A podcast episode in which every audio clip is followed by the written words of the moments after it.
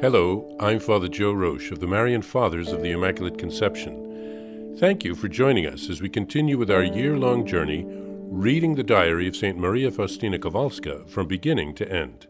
Today we take up from where we left off, beginning with diary entry number 239. Prayer during the Mass on the day of the perpetual vows.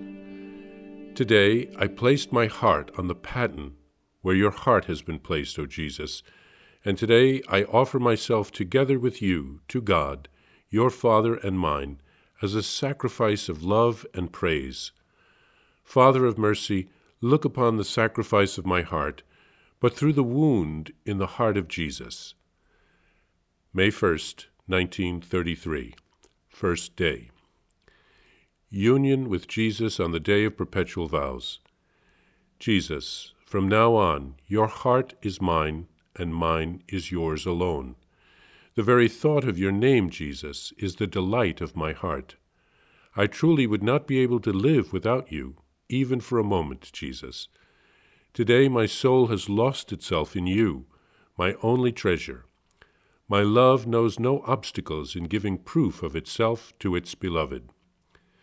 The words of Jesus during my perpetual vows. My spouse, our hearts are joined forever. Remember to whom you have vowed. Everything cannot be put into words. My petition, while we were lying prostrate under the pall, I begged the Lord to grant me the grace of never consciously and deliberately offending him by even the smallest sin or imperfection. Jesus, I trust in you. Jesus, I love you with all my heart. When times are most difficult, you are my mother. For love of you, O Jesus, I die completely to myself today and begin to live for the greater glory of your holy name. Love, it is for love of you, O most holy Trinity, that I offer myself to you as an oblation of praise, as a holocaust of total self immolation and through this self immolation I desire the exaltation of your name, O Lord. I cast myself as a little rosebud at your feet. O Lord, and may the fragrance of this flower be known to you alone. Three requests on the day of my perpetual vows. Jesus, I know that today you will refuse me nothing. First request Jesus, my most beloved spouse, I beg you, for the triumph of the Church, particularly in Russia and in Spain, for blessings on the Holy Father, Pius XI, and on all the clergy, for the grace of conversion for impenitent sinners, and I ask you for a special blessing and for light, O Jesus, for the priests before whom I will make my confessions throughout my life. Second request, I beg your blessings on our congregation and may it be filled with great zeal. Bless, O Jesus, our Mother General and our Mother Directress, all the novices and all the superiors. Bless my dearest parents. Bestow your grace, O Jesus, on our wards. Strengthen them so powerfully by your grace, so that those who leave our houses will no longer offend you by any sin. Jesus, I beg you for my homeland protected against the assaults of its enemies. Third request Jesus, I plead with you for the souls that are most in need of prayer. I plead for the dying. Be merciful to them. I also beg you, Jesus, to free all souls from purgatory.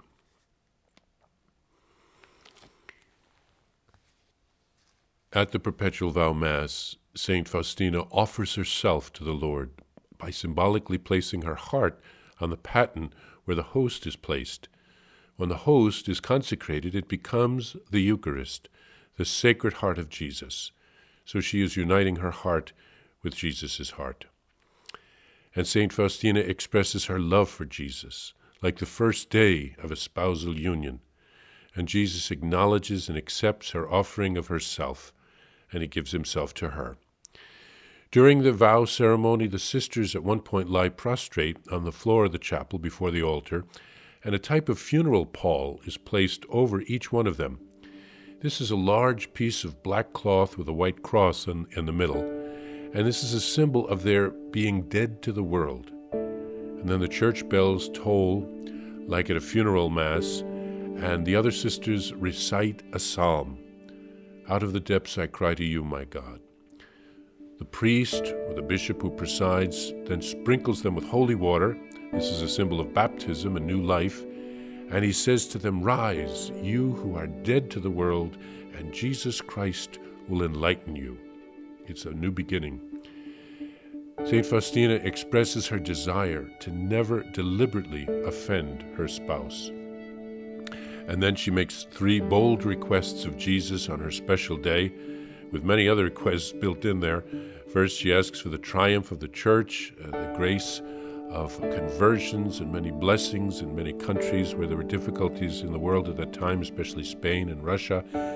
Um, many, many blessings on many people, especially on her confessors.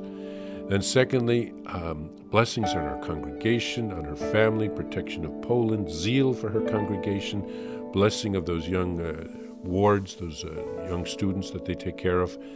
And finally, she prays for the souls most in need of God's mercy, for the dying, for the souls in purgatory.